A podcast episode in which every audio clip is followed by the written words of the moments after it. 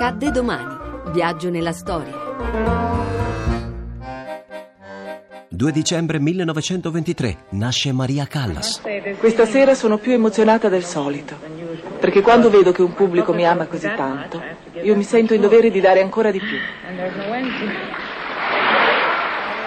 Siamo a New York, dove la famiglia di Maria si è trasferita dalla Grecia.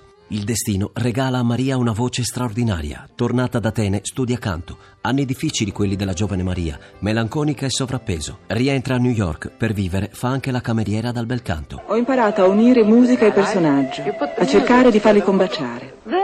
Poi si prende lo spartito e si impara, come si faceva al conservatorio. Questa è la fase che io chiamo camicia di forza. Dopo essere riusciti a distruggerla completamente, allora si può cominciare a volare. Ma volare per me significa restare sempre attaccati alla terra, perché 2 più 2 fa 4 e nell'opera tutto deve essere logico. Debutta in Italia all'Arena di Verona. Sposa Meneghini, marito e manager. Non lascia nulla al caso. Studia, si perfeziona e dimagrisce. Nasce così la divina. Inanella trionfi e corona il suo sogno, cantare alla scala. Fatalista. Sono, forse sono greca per quello che sono fatalista, ma pensavo allora che se il mio destino avesse voluto avrei cantato alla scala. Pensavo soltanto a dire quando viene devo essere pronta e musicalmente e fisicamente.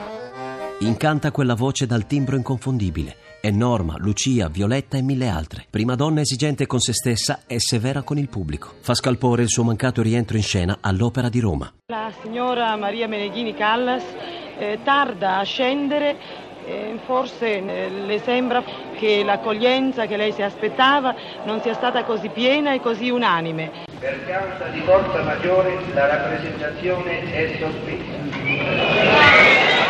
Come gli ascoltatori possono udire, il pubblico ha una reazione piuttosto accesa. Naturalmente il chiasso maggiore, è inutile dirlo, viene dall'Oggione. All'epoca c'è un altro greco famoso come lei, Aristotele Onassis. L'incontro è fatale. A fianco di Onassis comincia la sua fine. Troppa mondanità e pochi concerti. La Callas si annulla per Onassis, lui invece sposa un'altra celebrità, Jacqueline Kennedy. La Callas si isola nella sua casa di Parigi. Tramonta il suo astro, ma resiste il suo mito.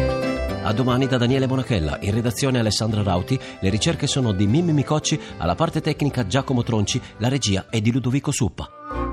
Il podcast e lo streaming sono su radio1.rai.it.